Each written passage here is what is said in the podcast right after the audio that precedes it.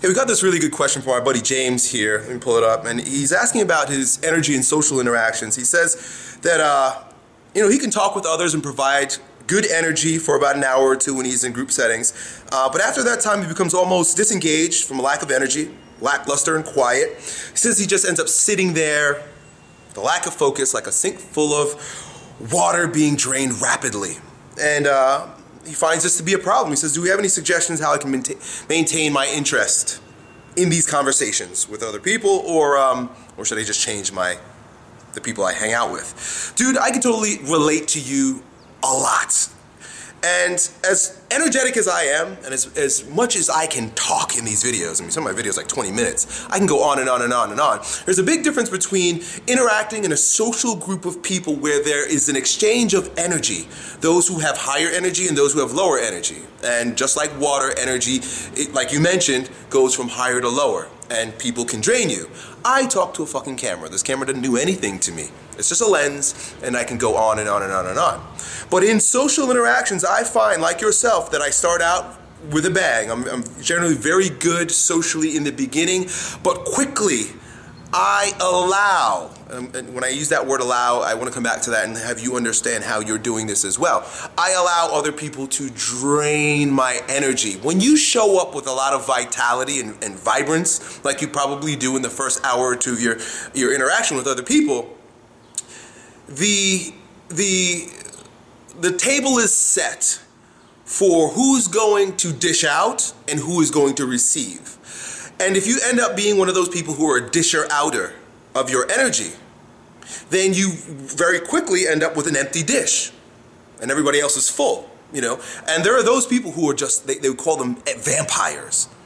They're just endless pits, bottomless pits that will drain you of everything you have, all of your nourishment, if we continue to use that, use that metaphor of the table they will just eat and eat and eat, and you'll give and give and give. And you can very quickly not only just lose your energy, but become very resentful to people in your group or the group as a whole.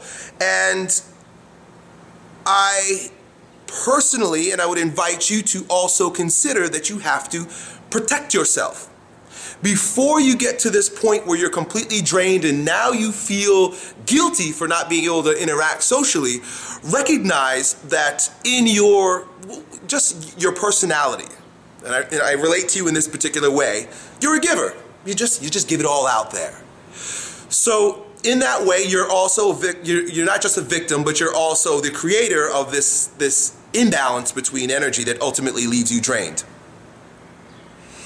I've recognized this about myself, and I've I've battled with this since I was very young. I mean, I remember being in elementary school, and I'm a, I was just a firecracker, ball of energy. Right? They, I had so much energy they gave me pills to shut me down a little bit because I, I just had too much of it, and because I was you know, ten years old, I had so much of it that I just I just like a like a machine gun everywhere, and I go home, take a nap, and I'd be good again. You know. That doesn't work when you, you know, as you get older. And, and, and the drainers, the vampires, become more pathological in the, and you, you start recognizing the, the pathologies, the sicknesses, and how they're using you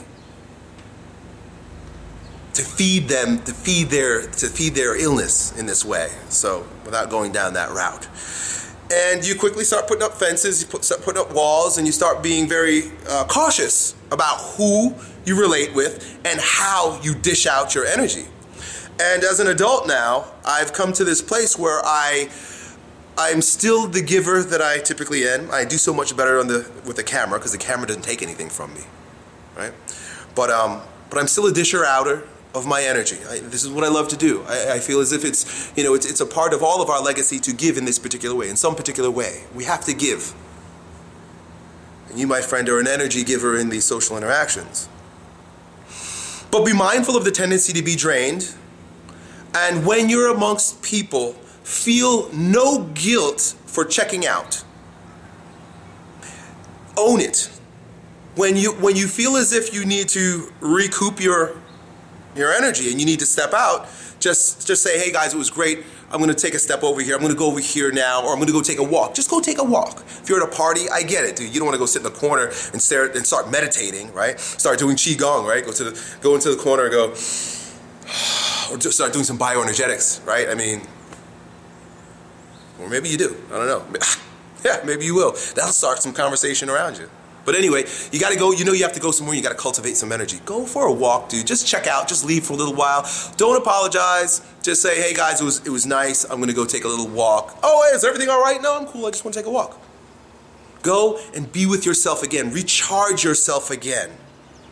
Ground yourself once again, because it's one of the things that you're to experience is that when you not only have drained yourself, but now you're you've got this this cognitive dissonance where there is a moral judgment placed on what's happening physiologically. What happened physiologically is you're fucking drained.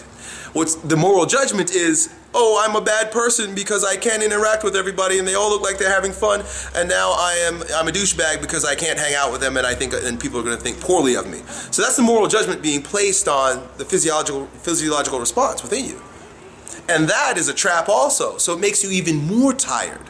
Instead of allowing that to happen and allowing, allowing the social interaction to beat you up, own it and check out. Feel okay. Be okay with being quiet also. When, when you're in social interactions, what's going on over here? And um, and there's an opportunity to be quiet, like you really have nothing to say, don't feel as if you have to talk. That's another one of these things where we, it's one of these social weirdnesses where we feel as if because there are people around and there's conversation that it must go on and that there's this awkward silence if you don't say anything. When that awkward silence shows up, you know what's a really cool thing to do that will ground you? It'll, it'll, focus you, ground you, and it will it will change the energy completely. Once you get past the awkwardness, is to look at the other people. Look, be the one to look in the eyes and breathe deeply.